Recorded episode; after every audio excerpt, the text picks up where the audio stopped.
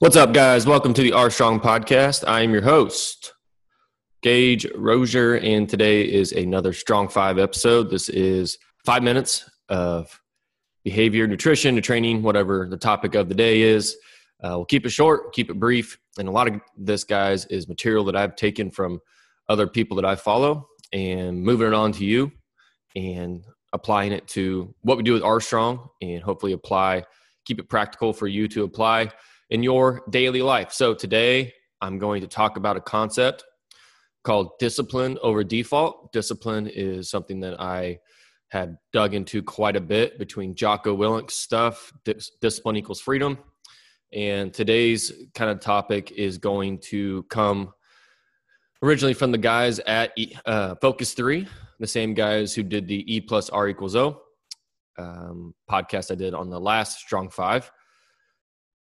This is discipline over default. Again, from, kind of from the guys from Focus 3, uh, some of these ideas, and I'll talk a little bit about how we can apply that. So, what is discipline? Number one, and the key to building discipline.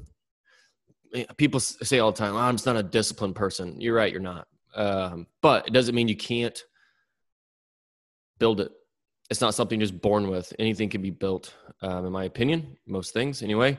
And discipline is definitely one of them. And one of the first steps to doing that is number one, understanding what we're talking about here. So, discipline. So actually, word is Latin for ongoing personal learning that an individual chooses for himself or herself, consistently behaving by a set of, by a set of principles. Possibly moving into integrity a little bit there with that definition.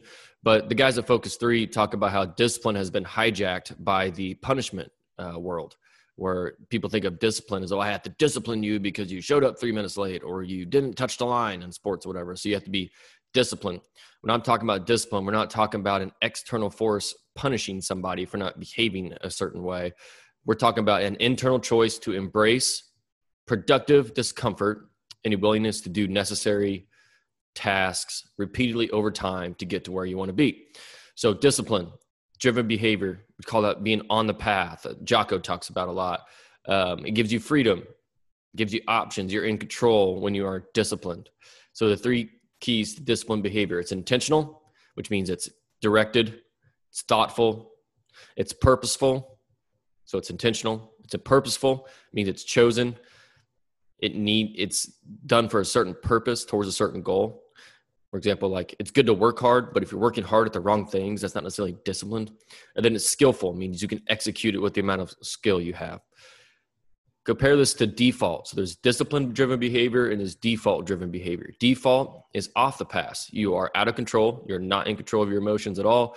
Um, you're rigid. This is not freedom, which is kind of the dichotomy or the um, ironic thing about discipline. It actually gives you more freedom compared to being more rigid. So default driven behavior is impulsive. It's unchecked emotion. You just going off your emotions everywhere. You're captured by the strongest emotion in the moment. It's on you're on autopilot. Those are unchecked unchecked habits. Habits aren't a bad thing. Undisciplined habits are. So you just do what you do. You don't really even think about it. And it's resistant. It's resistant to change, uh, to being uncomfortable, it's not open to change. Okay, so disciplined behavior is intentional, purposeful, skillful. Default behavior is impulsive. You're on autopilot and it's resistant to change. So the keys to discipline being is a collection of intentional, purposeful, and skillful behavior. If any of those three are missing, then you tend to go towards default. Your body wants to be in default because it's comfortable. Your body doesn't necessarily want to be out of its comfort zone. Okay, but discipline driven behavior to get where you probably want to be, it's going to require some discipline decisions uh, repeatedly, continuous over time.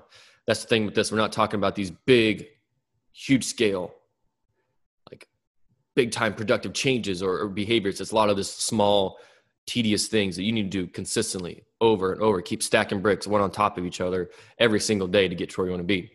So I'll wrap this up by how to build discipline. First, know what it is. We just talked about that. Know what principles you want to guide your behavior. Embrace the discomfort. Comfort. Attack what is uncomfortable but will make you better in a productive way. Commit to doing tedious, boring, necessary tasks every day and be willing to do that over time. So that's my practical application of this Strong Five episode is is pick something that you, here's the deal. You probably already know you need to do this. Now let's commit to it. Commit to doing something tedious, that's boring, but is necessary for you to get to where you want to be. For me, mine's going to be journaling. Uh, it's kind of a random one, maybe, uh, maybe not the one you're thinking of, but when I journal, my mind is much more clear.